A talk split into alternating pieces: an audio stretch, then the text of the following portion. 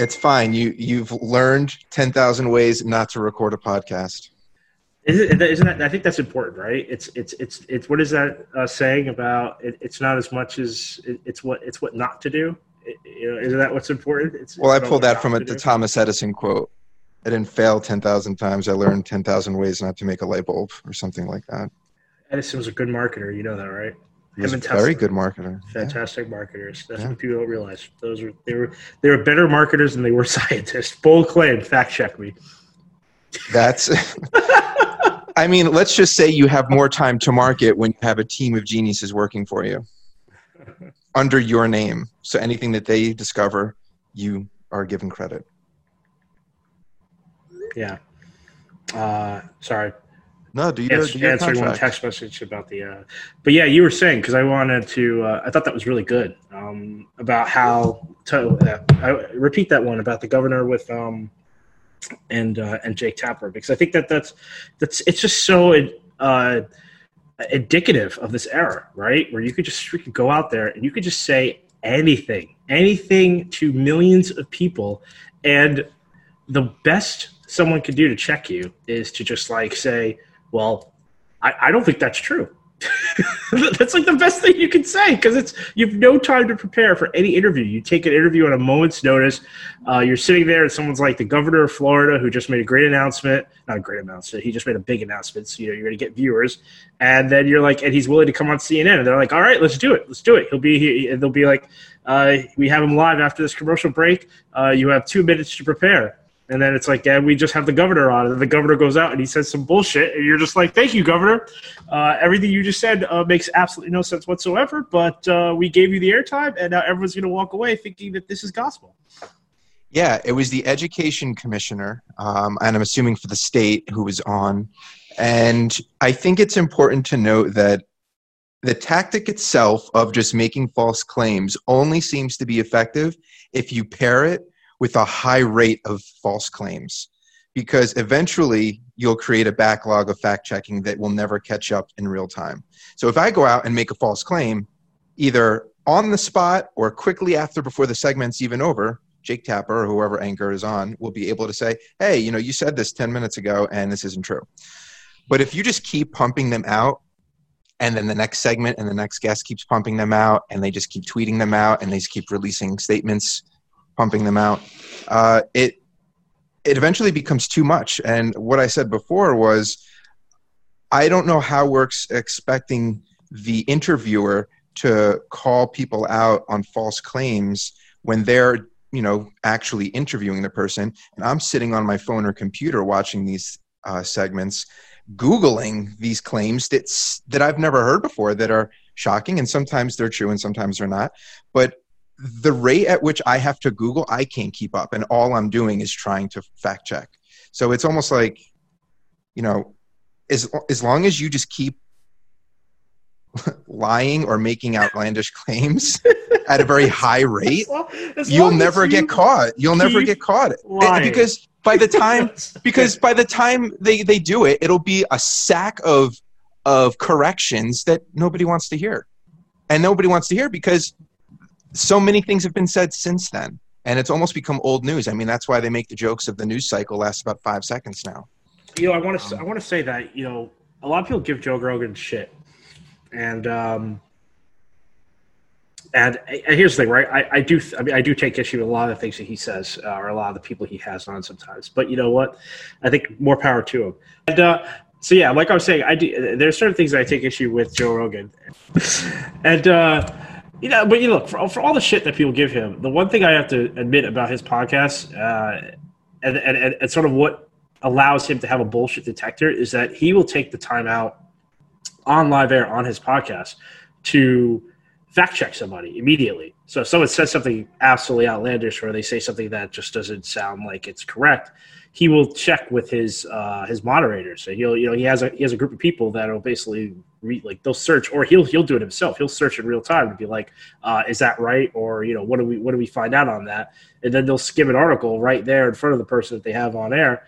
And if that article is completely uh, uh, upending their claims, you know, it, it, you know, you'll you'll find out, you know, and then they'll and then they'll just hold that person to task right there and then. And I'm just saying that that it's interesting that someone of I don't want to say he's like, yeah, he's just not from the journalist elk. You know, Joe Rogan is a comedian by trade. He's not a journalist. And I think that that's crazy that, you know, you can have someone on a podcast who is not a journalist fact checking people and actually trying to hold them accountable. But then because of the nature of CNN or the nature of whatever uh, cable news channel you subscribe to, you can't take two seconds to simply say, hey, can we, can we hold on a second and, uh, can we get a fact check on that? You know, it's like they have to keep the dialogue running for the sake of advertising and for the sake of segments. And you're just like, you know, th- this is why you're failing. This is why you're failing the country. You really, at the, at the end of the day, you're failing people if you cannot uh, fact check someone who is just ball face lying straight to your face.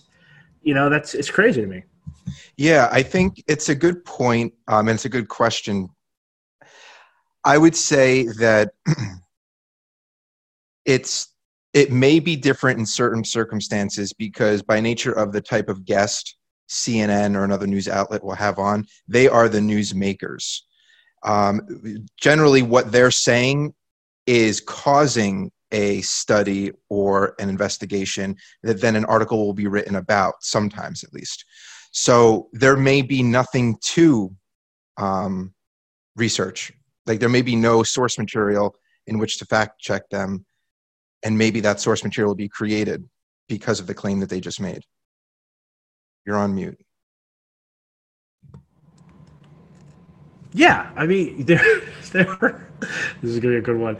Uh, you know, look, there's definitely a time and place, right? Not everything is going to have that uh, immediate effect where you could say, "Hey, this person is bullshitting me." But I think that in a time of COVID, if someone is on air this late in the game saying that nobody has done a test or no country has investigated whether children can, where children can uh, can uh, transmit COVID to adults.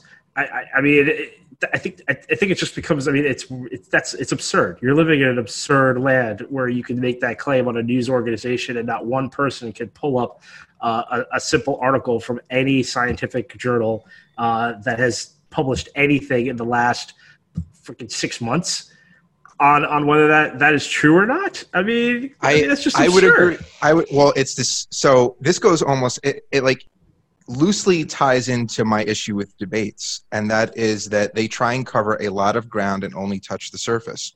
And that seems to be what they do with, with most of these news segments when they have guest speakers, is that they're trying, they have an agenda that they want to get through um, instead of just focusing on a singular issue. And I think that the other part of this is that and it's a shame, but people need to be entertained in what makes for good TV. If you're channel surfing or even watching something and all of a sudden there's 30 seconds, 45 seconds, two, three minutes of dead air where while Jake Tapper either waits for an answer from the back room or is typing on his keyboard himself trying to find an article and read it, uh, I think people will tune out and turn off. Uh, so, I mean, look, I, I agree. How do you that. do I mean, it, right? I mean, how well, do you do it? I mean, look, it's this is CNN. You know, I'm I'm saying that uh, freaking um, what's his name? Who did I just talk about? Uh, who is the freaking Joe Rogan? Yeah, Rogan's got well, probably what four people in the room, maybe three, and then he's got like maybe one guy is just on the mouse, ready to click into an article to disprove some idiot who's making a claim about something. Uh, this is CNN. What is it? Is Joe Rogan live? Yeah, yeah. You listen to this. I mean, it's it's he doesn't edit it out. You you can see it on YouTube, or you can listen to it in the uh, in, in the uh, when you're listening to the podcast. So I mean, no, the podcast is live or no? I don't think it is live. I, so then I, he could have like 15 minutes of dead air while he's sitting there with his guest. Yeah, but, but then the published is he leaves, version just he leaves it in. Out. But my point is he Does leaves he? it in. Does he though? Does he, Antoine? All right, all right, fine. Let's let's say he's not leaving it in. Fine. Let's say that he's editing. It doesn't matter. My point is, is that Jake Tapper does not need advertisers be damned. Jake Tapper. Matter. My point is, Jake Tapper does not need to sit there and wait six minutes while someone looks up something. He he's a professional. He can keep the conversation going for as long as the person's on. It only takes two to three seconds at the. I mean, like I I'm I'm being high, you know doing a lot of hyperbole here, but my point is, is that some intern at CNN could be looking this up and then feeding it back to Tapper when he finds the answer. That's all. That's my whole point. My whole point is Well, hold but that someone goes- on long enough. But that goes back to what I was saying before. And if you do that, if you come out with a high rate of claims that need to be fact checked within a segment, Jake Tapper may have a team of 50 people fact checking, but he's only going to be able to come circle back to one or two of them by the time they get it done because the segment itself is two minutes, three minutes before a commercial break. And I agree with you. I agree with you. But circle back to something. My point is nothing. Nothing gets nothing gets checked. You know. So, even, well, no, I won't. Chris- I, I, I won't do that. They they, they Well, check.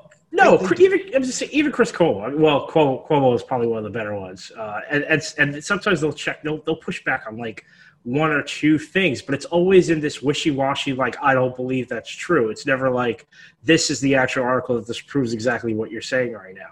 Well, you know what happens, and I've noticed this, and I don't know if my memory is skewed. It may be, but I feel two things. One is they did it a lot more closer to real time in the beginning, and I honestly think they're giving up because it doesn't matter. It honestly doesn't matter whether or not they fact check him right now, because I think they did that in the beginning, closer to real time, and you know either you like him or you don't. I mean that's kind of where we are right now.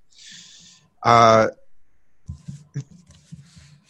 the oh, I forget what I was going to say with the other part. Oh.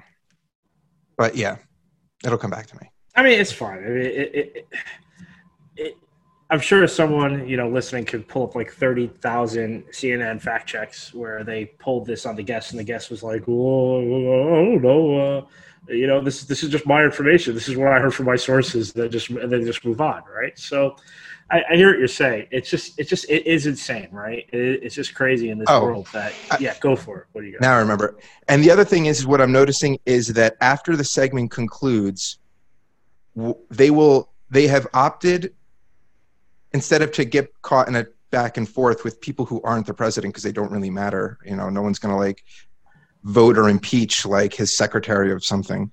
Uh, they opt to put a piece together that recaps it and attacks the person and their credibility and the claim later on. It could be a day later, it could be hours later, it could be minutes later, but they'll do it when they have time to regroup and formalize something a little more of a formal response, it seems. It, I feel like they've opted instead of quickly fact checking and, and rebuking the person on air, they will wait till that person is no longer on the air, no longer a guest, and then put together a piece about it. Is it that's what that's what usually happens? That's your uh, experience. That's what I'm. I mean, it doesn't listen. It doesn't happen every time, but I've seen that more now, where they're like, they'll they'll come out with a monologue and a montage of of whatever claim was made and why it isn't true. They put a little more effort into the response. Rather, they I guess they put more effort into building a case against it rather than speed to rebuke. fine. I don't know. It's still shit. Well, no, because you want because there's no accountability there. Because to be honest, it's it's it's done and it's over, and you're now expecting the same people who saw that to have either stayed on or tuned back in to see your answer to it, and that doesn't happen. Even when I want to do that, I, I sometimes you know life happens and you you move on. So I would say that they need to do well in a perfect world. They need to do both. They need to come out with a quick response and put together a big a big case that builds on top of that. But there is no holding anyone's feet to the fire. Um, they we kind of just give these people a platform, which in a sense they they have that they have a right or entitled, but like they they should have a platform. People should have a platform to say what they want, especially if they're in a position of power. Um, I don't want to censor anybody, but we need to also be prepared to offer up the other side. And I wish that that was still a thing where you had to do something along those lines. You could offer a viewpoint, but you had to be able to counter it. That's your. That's your. That's it. Eh, that's what I got. Debates, debates, debates. Speaking of debates, how do you think these debates are going to go? Uh, Actually, wait. Before we even get into that, did you watch? You said that for the first time ever, because you are an unabashed independent, uh, much to your detriment, that uh, Mm. you watched the DNC uh, for the first time ever, and and to the credit of the DNC, most people, from what I've heard, came away with positive uh, feelings. They got the feelies, uh, which is like the you know that that in that pit of your stomach where you're like, oh, this is sweet. It's like Yeah, those things those things you read about. Right. Those those things you read about Antoine. Yeah, Uh, yeah. So, I- so how, I want to hear your impressions because I, I, as a lifelong Democrat, Democratic oh, family, it's it was I've comfort. watched many. It, uh, it was Yeah, it was it was com- it was comfort food. Um, it was nostalgic in a way that decency and normalcy has become. I think. Uh, I would say that I wonder whether or not if these speeches took place eight years ago, four years ago, if people would have had the same sentiment. I think it's just a craving of decorum and compassion and empathy that just we haven't experienced, we haven't received. We've, everyone's been desperately craving it, but we haven't received it in the past four years. And four years of being starved of something, you'll you'll take what you can get. Um, I think that there, are, I think that they were good speeches. Um, they they were. I, I don't have anything against them. They were good speeches. They were more uh, emotional than like plan driven. But what do you want from people in like ten minute, fifteen minute speeches, and during a convention? Um, they're not going to lay out plans. Uh, but yeah, no, I, I I enjoyed it. It was the first one that I've ever seen. I I am an independent. I don't believe in parties for for good reason. Um, we can get into that someday. Yeah, one day. Where it's it's it's a season finale episode to get into your party rant because it's literally going to take. It's going to be a two-parter. First of all, so there's going to be like a part one of why parties should not exist, and then a part two as to your your your conclusion. Your, so you'll have your thesis in the first one, and then your conclusion in the second. Uh, trying to dissuade anyone from ever voting based on a party line ever, ever, ever again. So yeah, Yeah. we'll we'll save that for an ending. Yeah, but um, the the speeches were good. I mean, Michelle Obama's was amazing. I thought. I thought that it was just really nice. Um, People were saying it's, it was like really, it was like it, it felt genuine and real. I, I only heard like the, uh, you know, the the sound bites that were like the most like the the, the, the throwaway line of uh, that she threw back at Trump that I'm blanking on exactly right now and uh, what have you. But but again, she she gets that leeway because a she's adored on the left, and then b uh, she is not a politician. Right, so she gets that. She gets basically. She yeah, I keep gets, hearing that, even though she was the first lady. I mean, she may not have run for office, but she certainly played a political role. I hey, mean, look, look. Say she benefits from the same thing that Trump does, which is which is really interesting, right? Everyone's like, "Well, Trump's not a politician, so he can say whatever the hell he wants." But Michelle Obama gets away with a, a, a similar line, where it's like she's not a traditional politician; she's never held office, she's never run for office, uh, and so as a result, so first uh, lady's not not considered a position. first lady is considered a position in the way that the White House chef is a But they're- position. Doesn't No, make the White House chef a But they're given projects that impact that impact the country, aren't they?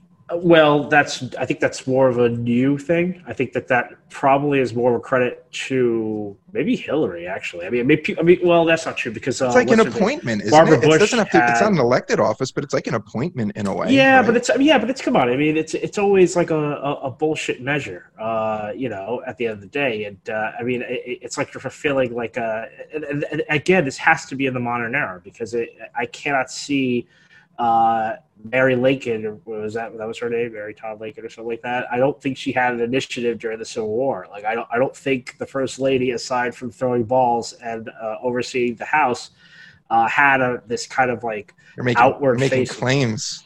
I am. I am. I'm dropping bombs. I'm dropping historical bombs. And you know what? Historical you assumptions. Yep. You can't. you I can't haven't read about check. it. Probably you can't fact check right you now. better start pumping more out before someone does fact check. Uh, but yeah, Uh, yeah.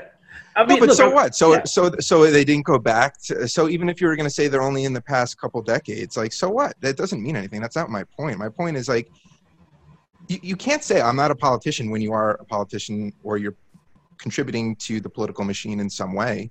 I mean, isn't that kind of what that is? No one's a politician until they are. Like I have a I'm not question. a politician. Would you say that? Um, what the hell is Trump's wife? What's her name? Melania, Yeah. Would you say Melania is a politician? she has her be best thing, right?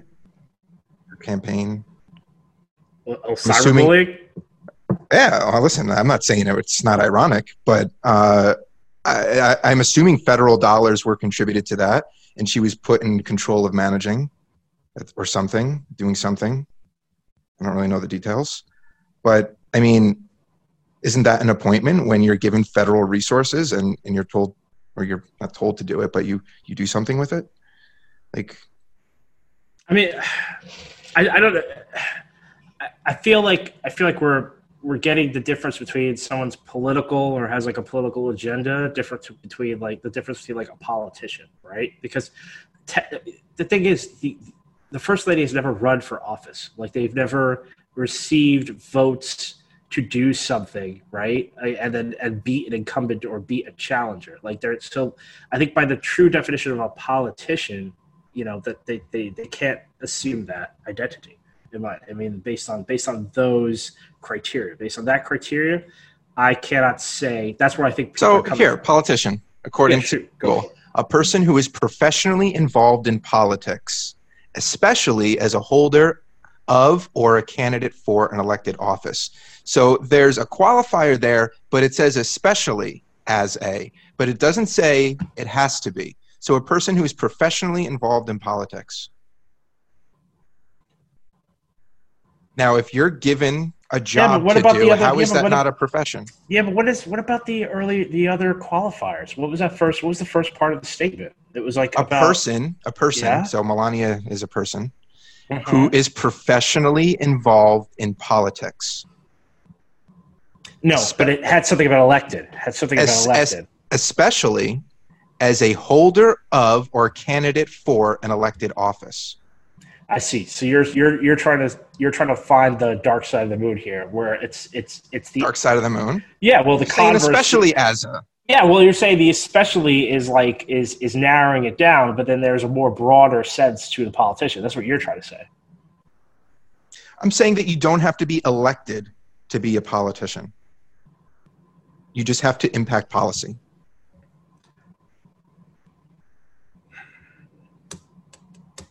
It's my take.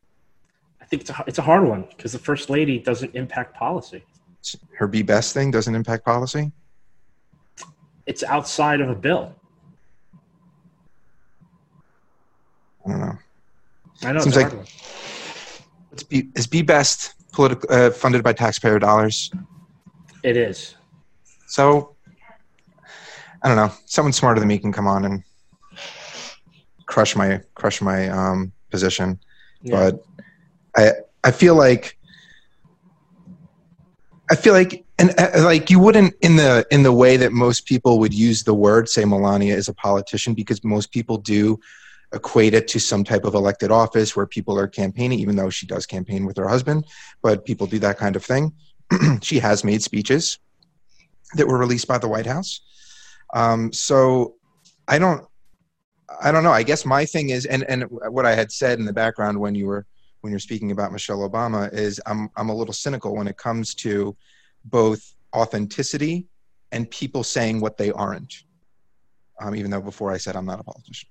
Mm-hmm. Uh, when when people when people are saying uh, when people are like, wow, they were really authentic. Well, it's their job to be. That's like saying an athlete's really athletic like yeah the politicians are really authentic because they need to be they need to yeah, come but, across as authentic yeah but here's the thing right uh, uh, no first lady is a career politician so even if you wanted to throw it into that that if you want to throw them into that pit you know you want to you want to you want to enter that gladiatorial arena of of, of, of politics and politicians and, and representatives uh, a first lady prior to their husband or well unfortunately yes we've only had uh, first ladies from husbands uh, we haven't had a first man. Um, prior to their husband running for office uh, they usually do not hold any kind of political life. Um, so that therefore the, you know i don't know that's a hard one too because i feel like i'm wrapping myself in a corner because i'm like well prior to their husbands running for office did their husbands hold a political life sometimes sometimes yes sometimes no um, yeah you're right I mean, you're not right. I just that's a hard one. It's a hard one. Uh, yeah. I was like, are, are, we? Am I blinded? Am I? Am I too? Am I too in the Democrat? Like, am I? But the thing is, I'm saying that to a Republican wife too. I, I don't see a Republican president's wife as a politician. Well, it doesn't really. Not, I mean, it doesn't really. All they're doing is you, supporting what you see their, them as. It's like that's kind of a that's kind of a biased approach. Yeah, I'm looking at it from a politician I always thought was someone who impacts policy. Right, right. And, but it's so it's so hard to be not like, from like an advocacy point of view, but from someone who actually has more of a direct line in. I mean, when she's given a project funded by taxpayer dollars that can change our way of life, how is that not? I mean, if you can write, I don't know, make, I guess you can go down a whole, like, anyone can write a bill and have it, like, there's, there's organizations that help, I guess, senators and congressmen write bills. Um, I don't know. I don't know. Well, Anyway, she did come across as authentic. Uh, sh- she did come across as authentic. They all did. at the I just, day, i just I, i'm did. just skept. I'm just I skeptical felt her of like, authenticity. like, I- I'm not gonna say like, oh, she came off as n- unauthentic or inauthentic, whatever the word is. Yeah, yeah. Um, but I mean, am I just going to like fall all over it because like she she sounded genuine? I, I mean, I don't know. I that being said, like, yeah, I'm supporting the Democrats this go around because, well, just because. Um, but yeah, she came across well. Uh, they all had really good speeches. I mean, they covered a lot of ground. They threw punch. They threw the right amount of punches at the right strength. Um, they painted a picture of hope if they were um, elected, and yeah, it was nice. Uh, I didn't, and that's just the thing. It, it's so hard to judge because uh, the the comparison is like ridiculous. Like I my I feel like my barometer, my measuring stick is just like not what it used to be because I've been subjected to something for four years. It was just I tuned in because I I honestly just was Well, I thought- I think- to I think- I was excited to hear the orators of our time. Yeah, and I think that, but I think that's the sad. That's the sad part about the whole. You know, the whole. I, I was. I almost said charade. Um, that's the sad thing about the convention. You know, it's it's that everyone is sitting there. Being, you know, they're like, oh my god, uh, listen to these intelligent people talk. You know, it's like, oh my god, listen. Li- yes, they are. Look, I mean, well, first of all, Barack Obama is probably one of the greatest orators of our generation. There's no doubt about that. Um, but we're we're in this mess because we often fall for oration, right? Uh, you know, it, I'm not blaming Barack Obama for Trump, but you cannot remove him or any of the sweet talking Democrats for the past, uh, for basically our entire lifetime. Uh, you can't remove them from the full equation as to how he got to Trump. Uh, Bill Clinton was also a fantastic orator uh, that was able to galvanize people, uh, and and uh, and as a result, was one of the more popular presidents before Barack, up until Barack Obama. Sorry, before Barack Obama. Um, but we're still in a mess, right? So there's a difference. I'm saying there's a clear dis- disconnect between fantastic speakership and uh, what we've gotten uh, for policy and in terms of driving the country uh, into a direction that the majority of Americans are happy with. So I mean, that's why, that's why that's why I think it's so interesting. It's like, yes, does it feel good to hear people who can actually articulate and convey thought speaking again? Yes. Uh, did that? th- Does that matter when it comes to direction of the country and uh, and and and progress? Unfortunately, no. You know, that's so weird. That's what's so weird. I mean, Trump is a horrible speaker. The man can't put three sentences together, two sentences if he's lucky. And uh, and yet, at the same time, he he gets a lot of his shit through. and it's not his shit. It's because there's really there's just a lot of smart people uh, that have power in the Senate right now. Mitch McConnell uh, being the the most uh, powerful, and uh, and as a result, you know they get shit done and they do not need to make grandiose speeches. They do not need to win over uh, crowds uh, with uh, uh, with great wit and uh, and whimsy. That that that's, that, does, that doesn't matter for them. You know, they just push parties. through. That's They why. push through legislation. What's that? That's because of parties. That's why. Oh.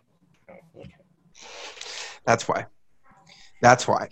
But you're absolutely right. I mean, I think of when you think of good orders throughout history, whether you go back to Rome or, or further back or up until now, um, that's why I question the authenticity claim because just because you can speak well doesn't mean that you're genuine. I mean, you can you can fake that. Uh, so, um, in terms of why Trump is getting things through that other people don't, I would say it's definitely parties and a lack of engagement from the people, lack of participation on every level of government.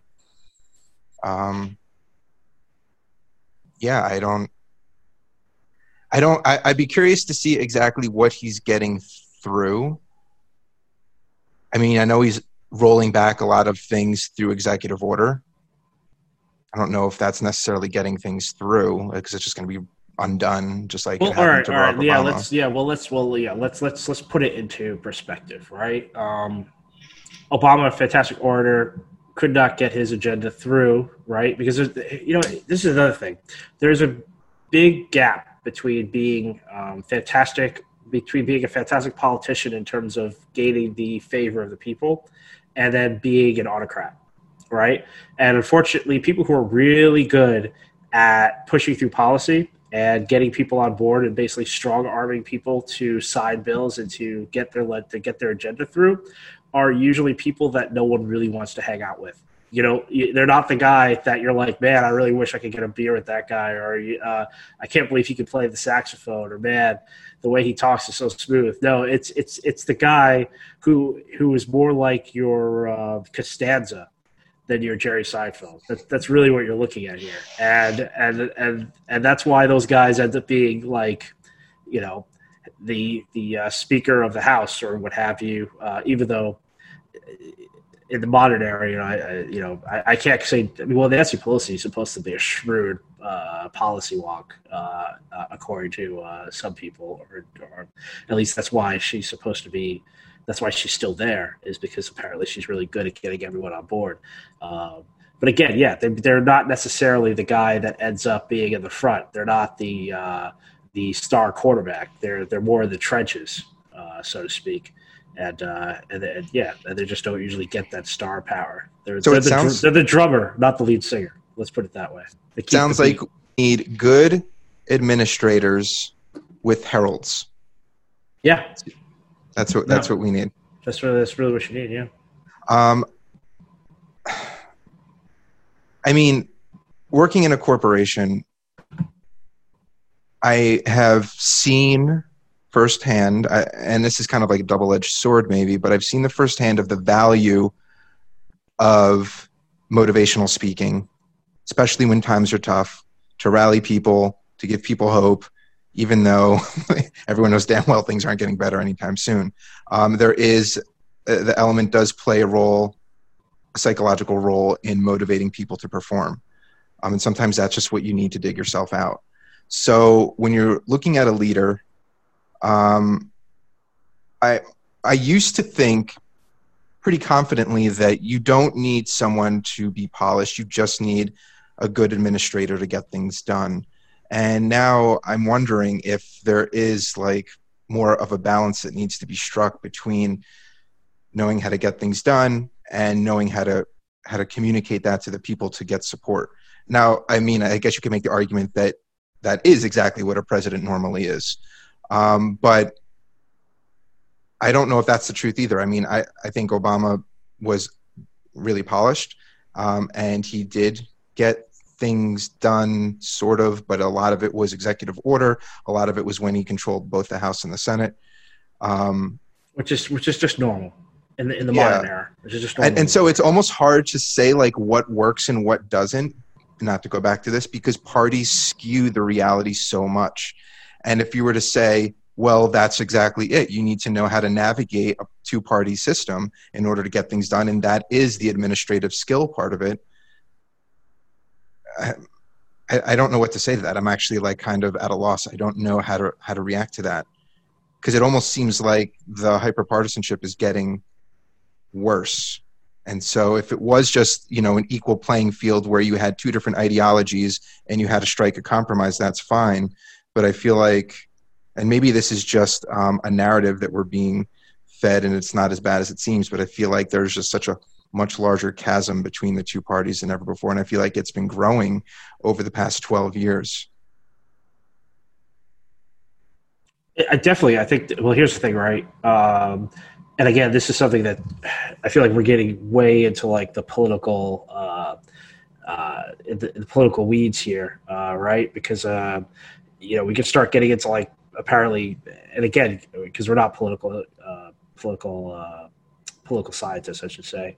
Uh, arguably, from what I've heard and read, the modern division that we find in our electoral system stems from, I guess, Newt Gingrich we're gonna I'm saying that with a question mark uh, because that's really kind of what is like what I've read is like the uh, turning point is like Gingrich's uh, uh basically burn everything to the ground uh, attitude uh, in terms of getting getting his agenda, getting the other party's agenda through. It, it, was sort of like revolutionary, and it's sort of this is all sort of like Gingrich's model that we've been living with ever since, and I don't know how true that is, uh, but you could definitely at least say that yes, it seems like uh, working across the aisle is uh, very much a thing of the past. Um, but I will say this: not for everything. Uh, military spending is universally uh, supported, so uh, so there's always that. You'll always have that. Both parties will always spend more on the military. And so this is something that historically you and I have have uh, well, I guess disagreed on. Um, and I am really trying to,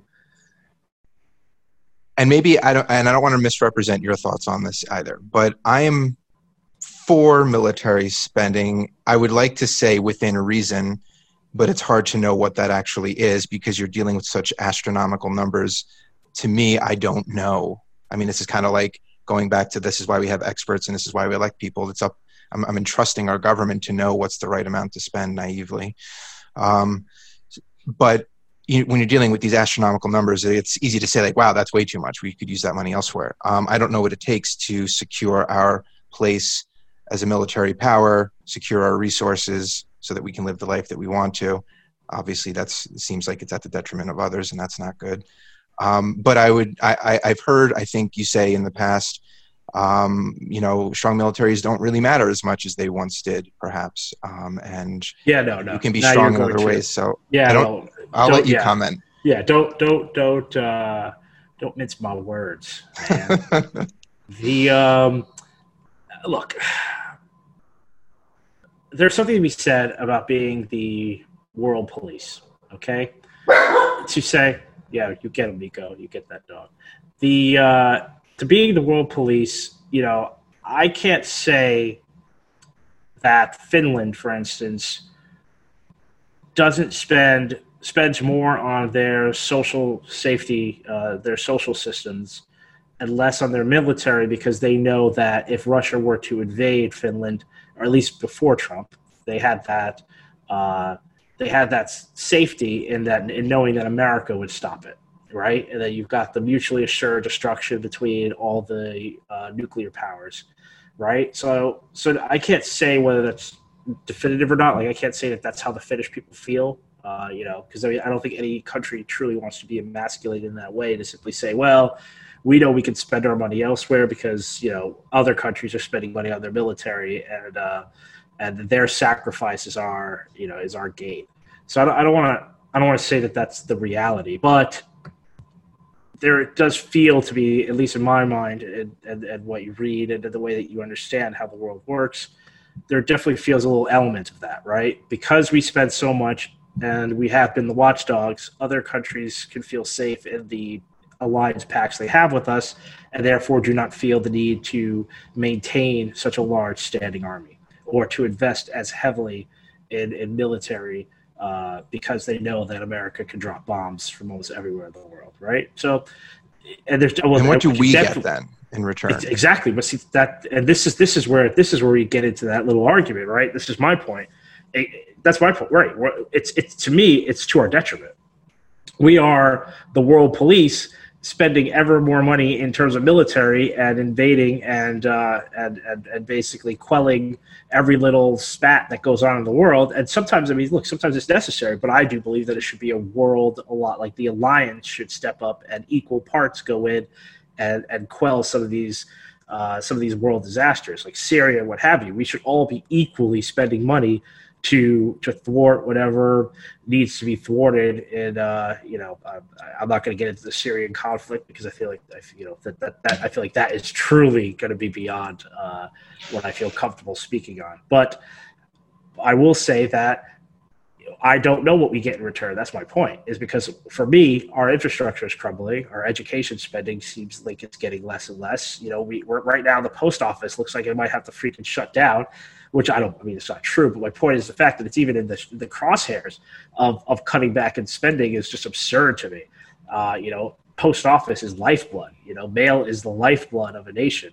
Uh, we could we could get more on that uh, in another episode, but. Um, all that all that being said is my point right no one's giving us money back like nobody's taking over and saying hey america you're spending all this military hey we'll give you money so you can fund some of your social safety systems or, or to give your people a little reprieve uh, when a natural disaster happens you know i mean well i would assume I the kickback would be something industrial something technological um, well, I think. Well, again, we can also get into our industrial complex, right? I think the kickback is going to corporations, right? Like it's all it's all in funding uh, big uh, executive pockets uh, for being able to build more and more uh, bombs and drones and shit. And, uh, and at the and that's at the expense of the actual American people. I think the taxpayers put a shitload of money into military, and then that money goes into CEOs' pockets of Halliburton and what other uh, Boeing or anyone else who is involved in, in, in, building anything for the military. And then that shit just gets shipped overseas and either sold to uh, other countries as uh, excess arms or used on other countries uh, to quell uh, what is essentially like the, uh, the minor, the minor uh, post-colonial games that get played between the major nations in third and third world countries. So I mean that that's my point. I I don't think the American people get a kickback. I think they get fucking screwed. You're on mute. I got you. You did get me. So I guess this is where I reached the limit of my understanding in this area because we we pump a lot of money. We I mean it's hard it, it's hard to say like we only pump money into military, but obviously we, we spend a lot of money on military. Um, we other countries maybe don't. Maybe it's a luxury for some countries to have a military or to, to have that type of um, investment because they're worried about more critical things to their livelihoods as a country. Um, I wonder after obviously some countries are prioritizing the welfare of their citizens, I wonder after they are done investing in their social programs, if they are investing in their technology or agricultural industries, and whether or not through trade a deal is struck that way. And maybe that's exactly what the basis of trade deals are. I mean, I could be saying all this, and then someone much smarter than me could be like, yeah, idiot, that's exactly how it works. so um, I don't know, like if if that is what would happen to me at a, at a very you know um, layman level that that's what seems to make sense. But i also understand what you're saying and that our corporations go in and they're the ones reaping the benefits. I guess i just don't know what happens. Um, and maybe and, and i couldn't even tell you whether or not we do reap any benefits. I mean the fact that I can buy oranges all year round is that a benefit? I mean, what are the benefits? It has nothing to do with our military, right? That's all. That's all. But if that was uh, coming, like, it wasn't it nukes for mangoes, you know? Like, I mean, is that was that ever saying? I don't remember ever hearing that, but I love it. it. Wasn't that Pakistan or India or something where? Oh, really? Google that. Google uh, that. All right. It's during right. Bush, the last Bush administration. Holy shit, nukes. Um, and so that's kind of like, is that is that kind of where our benefits are. We get our conveniences from trade deals because we do provo- uh, provide military aid and other types of aid. And from trade deals, we get things back that just make life more convenient here. Um, whether it's a fair trade off, I don't know. You know what? There may never be a square deal in terms of we will provide you with a billion dollars worth of military aid. They're not going to give us a billion dollars worth of something else. Otherwise, they do their own military aid. That's the kind of the whole point. But maybe they kind of round out the edges of things that are a little rough on our end, like not getting mangoes all year round. I don't know. oh my god, this is so funny. Wait, see, this is this is the son you're talking about here. This is this is Bush. This is our Bush, not the original. Yeah, I, I yeah. went back into the original Bush because I was like, no, has to be so old. Our Bush. On his trip to fuck, on his trip to India, President Bush's Indian counterpart agreed Thursday on a landmark nuclear energy agreement. By the way, this is uh, February 28, 2006. Uh, that, deepened that deepens ties between the world's oldest and largest democracies. Uh, now I need to control F to find the actual because this came up because it must be in here. I'm looking up control Fing for actual mango. Okay, here it is. They announced new bilateral cooperation on an array of issues from investment to trade, health to the environment, agriculture to technology, and even mangoes. Okay, so all right, okay, so all right, so this is this is more of a, ch- a chiding at uh, at Bush policy, Bush foreign policy, because the deal wasn't actually called nukes for mangoes. I think that they, someone who was the, a clever Democrat was like, well, here you are giving giving these guys. Uh, a trade. It's I mean, it, look, it's a trade deal. It's environmental. There's there's technology, and then uh, and then That's kind of what my point is. That, is that yeah, they're never going to give us exactly what we gave them back, like an equal trade, but they'll supplement what perhaps we don't have, and and they'll supplement what we don't have by giving us technology, resources, things like that. But then also, let's let's be honest, a foothold in the region. Like now we have a now we have a sphere of influence in the region. nukes for mangoes.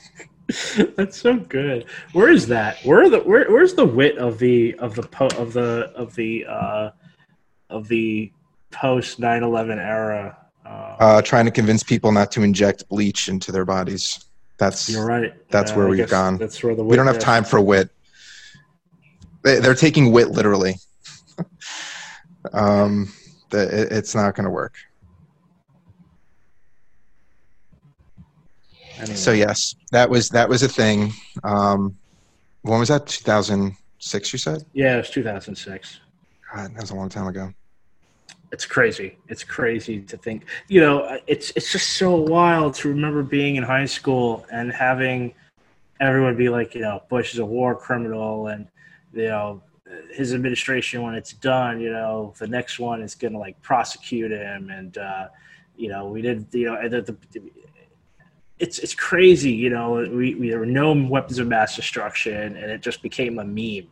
Like it literally became a joke, right? like we went to war and, and and it's so crazy at the time everyone was like for sure they're like you know this is going to be you know such a such a nixon level scandal and uh, people are really going to go down for it then just nothing but bush is on ellen with his paintings you know it's, it's like nothing happened like it just all is forgiven and you just move on which makes me worried about the post-Trump era. You know, other people are like, you know, I think you were like, uh, yeah, the the the uh, New York Attorney Generals. You know, they're like, oh man, they're gonna get him. They're gonna nail him to the wall. And they got all his cronies, and he's gonna go down. I'm like.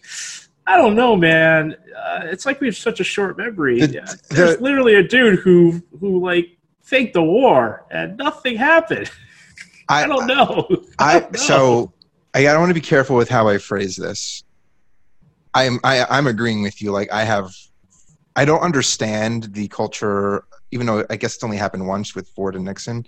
The way that like you just don't you, you want to uh, keep the prison record clean of the presidency seems to be the the sentiment that I hear a lot, and I really don't understand why. But um, what? Say it, man. Be proud. the Say it. difference between what Bush did and what Trump is doing, but I want to be careful, is that Bush Bush was a war. It was a foreign war. Now I don't want to diminish what the soldiers sacrifice because they're Americans, uh, and it matters. Right. But that was a war against other people, whereas Trump is arguably a war against his own citizens. Um, and so I don't you want to. depending on who you are. I'm just saying like that that's not that's not a universal feeling. What do you mean, depending on who you are? Like I'm just saying, if you're a Trump supporter, you don't feel like Trump is attacking. No, well, uh, uh, but but you there's feel like he's who support- attacking. You feel like he's attacking illegal immigrants. And but there were plenty of people who supported supported Bush. That's kind of not like the the the no, detail I am going to get caught on. It's th- it's when yeah. you when you if from a from a perspective of critiquing, from a position of critiquing them. Obviously, if you agree with them, there is no critique. They're wonderful human beings, and they're the best presidents in our lifetime. Uh, I've heard that said about both. Um, so, what I'm saying is, if you're thinking about it from a from a place of will he get prosecuted, the difference I think is that there has been an attack on our own population in a way that I'm not really sure has happened before.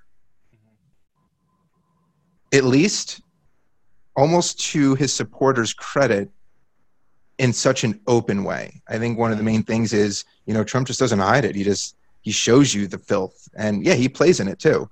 Um, and maybe there's something to be said for that. Maybe all these polished politicians are just way better at hiding the nefarious things they do. It's kind of like a pro-Trump message in a way, I guess. But um, I mean, it's just so out there and open and admitted to. I don't.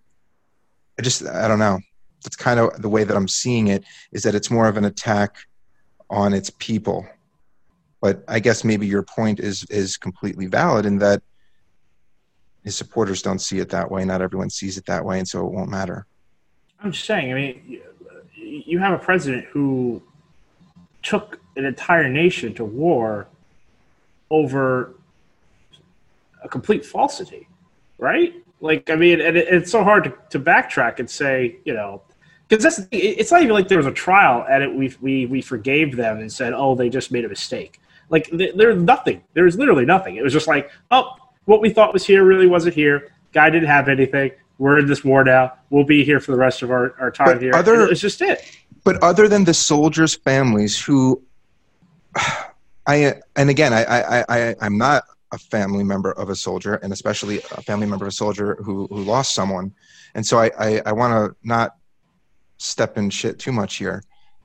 Um, but if you if you start a war, a foreign war, and and we go to war, and you're pissed off about it, it's in a way easier to get over because you're not impacted by it. But when you start a war, a civil war almost with your own population, and 170,000 people are dead, and or or or or stricken with a lifelong ailment because of something like COVID, or ripped apart from your children and put in a cage, or have you know I don't know been devastated in some way by climate change effects, and then you have this president who is you know a proponent of these terrible things happening in a way, and freely and admittedly and openly is that. Um, I, I just feel like it's harder to get over. I guess is where I'm coming from. It's it's not and I don't want to diminish the sacrifice of any soldier or family of soldiers that they've made to say, you know, it's listen, it's easier to get over because you lost someone, but they were a part of a foreign war. That's not what I'm trying to say. I'm just trying to be, I guess, maybe in my own biased way, a little open with the way that I'm thinking, in that I feel like psychologically it's easier to get over something if you're not directly impacted by it, and you're more likely to be directly impacted by the things that are happening in the last four years. That's interesting. Mean, yeah, I mean it's it's one of those things. It's like it's not even worth debating, right? Because it's it's it's gonna just we'll just see, right? It's like he'll if he loses the election. First of all, I mean, I what I'm more concerned about rather than uh, Trump uh, atoning for his sins is is Trump's um, stoking his fan his base to uh, believing that the election was rigged uh, which I think is far more dangerous, if you, especially if you live in a democracy. Uh, you know, one of the things that I think makes America incredibly strong um, is the fact that people have an amazing amount of faith uh, in the electoral system.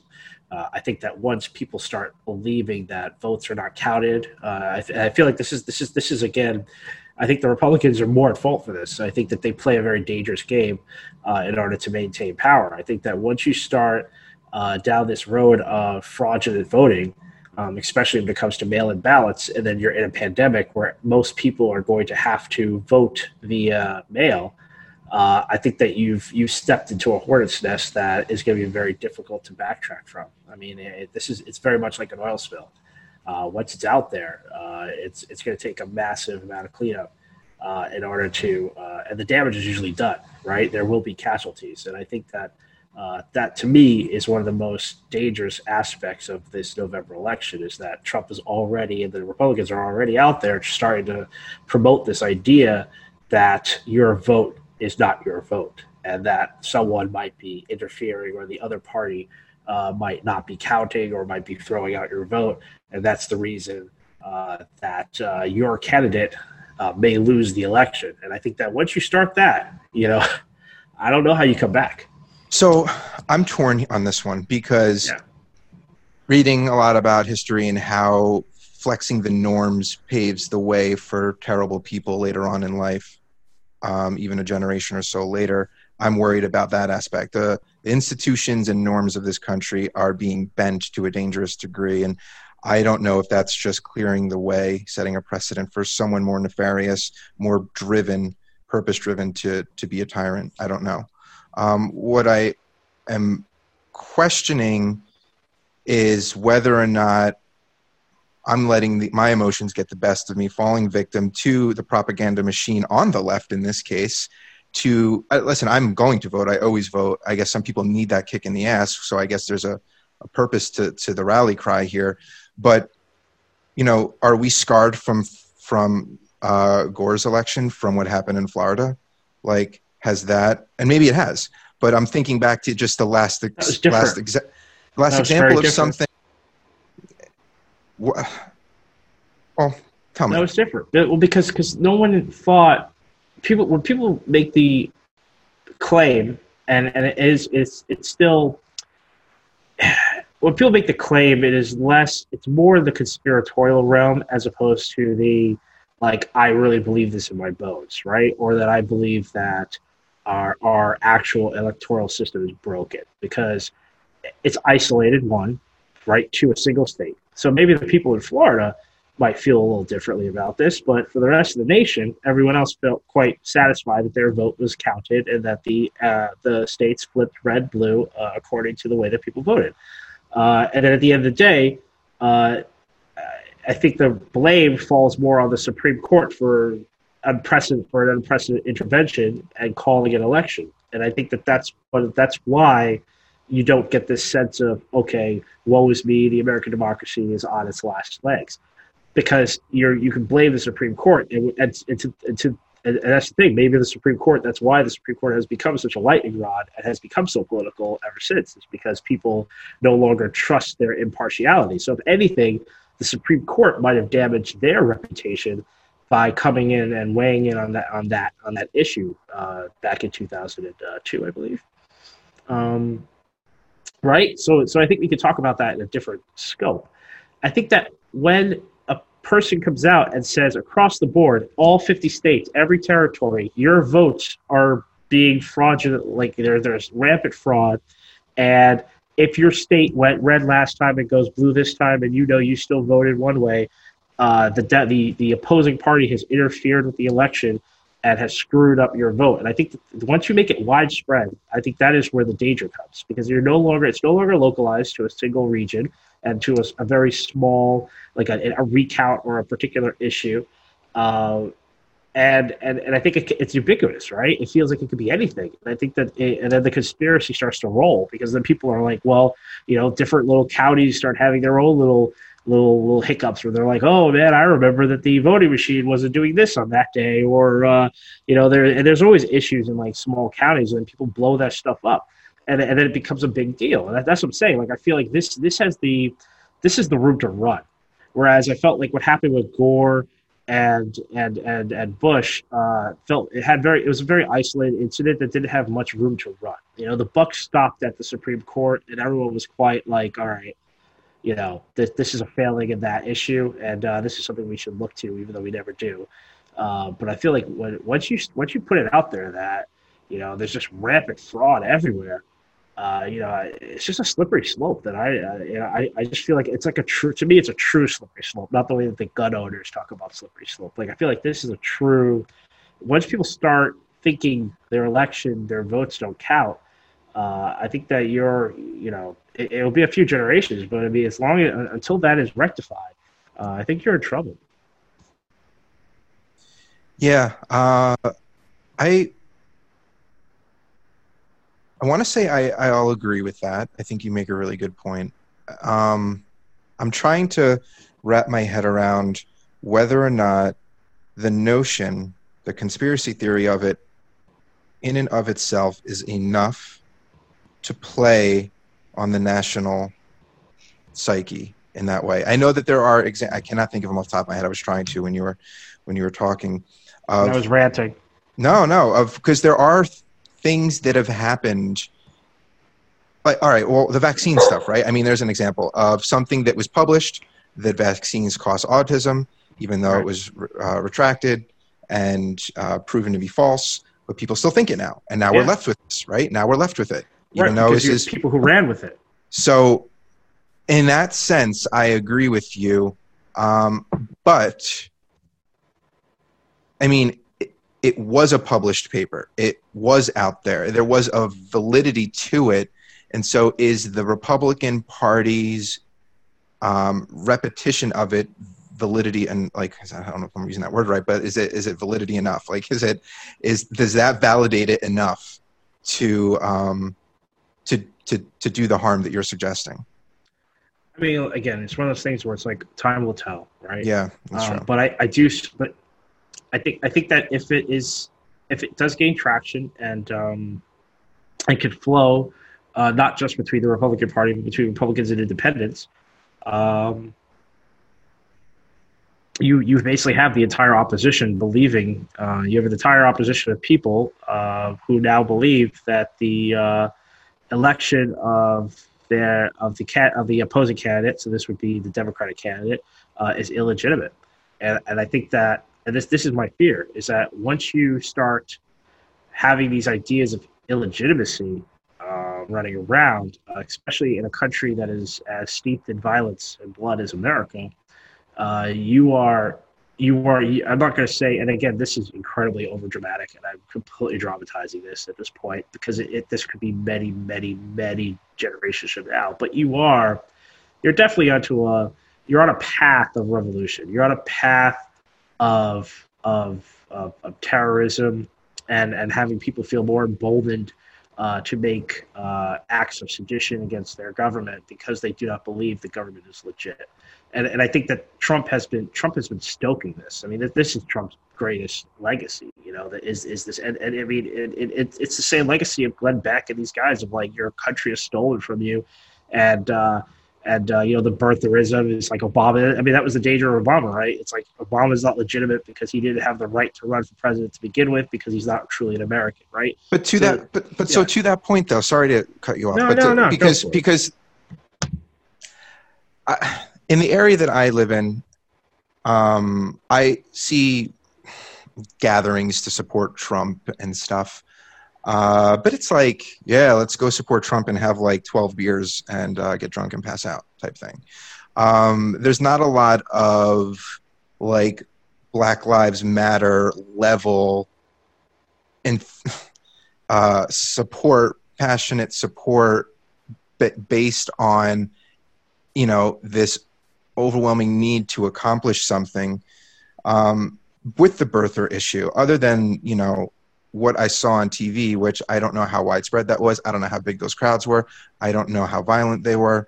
But do you see this particular issue of someone thinking that their vote was mishandled and it's a one and done type event? Do you see it fueling that type of like protest from from the right? Like you see it just like energizing them to the point where they are going to leave their homes and do more than just like have a backyard barbecue with 20 other friends but go to the streets and get violent or, or even peaceful protest but like do that day in and day out? Because we all see now that like one day doesn't cut it. Two hours in front of the courthouse isn't going to do anything. Like it needs to be like on for months so I think, I mean, yeah, again, look, it, it, depends on the state of the economy. It depends on a lot of factors. Um, I mean, I think the fact that Joe Biden is an old white guy, uh, you know, it, it, it, it, it removes a lot of the racially charged aspects to the Obama's Obama presidency. So, so yeah, do I expect to see that under a, a four-year Biden run? I don't think so. unless things again, let's say we cannot get a handle on the pandemic and the stock market starts to crash. And even though the stock market has absolutely nothing to do with Main Street, how people's jobs are doing, uh, I don't want to say that. I mean, there, there, there is a small, there is a connection, but it's not as strong as the media will uh, make it out to be. Um, or it doesn't, at least it doesn't have to be as strong as we have it currently. Um, I do think that it, it's there, and Trump has definitely, uh, and it's not just Trump, right? It, it, started with the Tea Party, right? Trump is a Trump is there because the Tea Party uh, started to rise, and, the, and, this is very much a Tea Party. Uh, uh, Tea Party primaries that, that uh, brought a lot of uh, more extreme uh, right right wing views to the Congress, and uh, and, I, and, my point is, I think we're on the path. I'm not saying we're there. I'm not saying that we might see it, but we're on a path. And I think that I'm just my, I'm all I'm saying is that having people feel that their votes were not counted legitimately is not going to help take us off that road. no, I get that. And listen, it is a it is actually a big deal. If that was actually the case, it is a huge deal. I think that there is going to be a lot of counter to that notion because it isn't true, at least right from what I understand.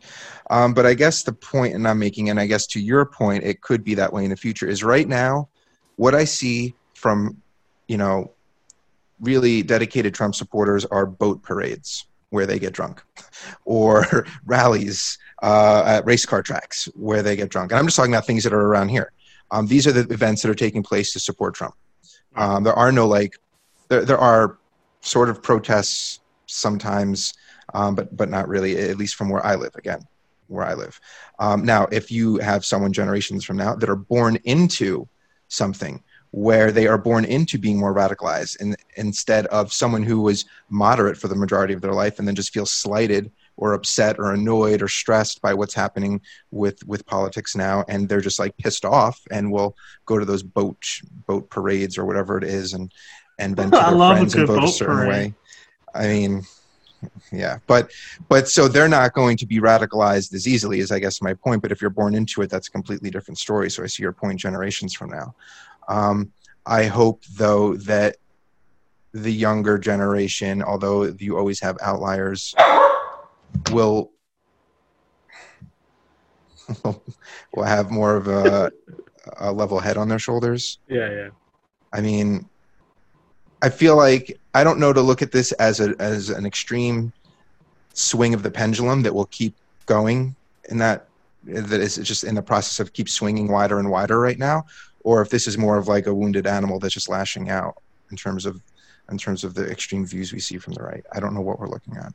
I think that's. I mean, I think that's a wonderful way to sort of sum it up and uh, and end this episode because uh, uh, that imagery of the wounded animal, and it, that's really what we're dealing with. We're like, is is this the last breath or the last gasp of a uh, of a dying generation in terms of the way that they they view the world, uh, in terms of this like the hardcore immigrant policies or the nationalistic ideology, um, right? Or or is this just a, a, resurgence, right? Is this is right? Is this the wounded animal that's on its last legs about to be put down, or or is this that rat that's about to chew through you. yeah, no, I don't. I don't know. Um, but yeah, that's probably a good way to wrap it. Yeah, good one. All right.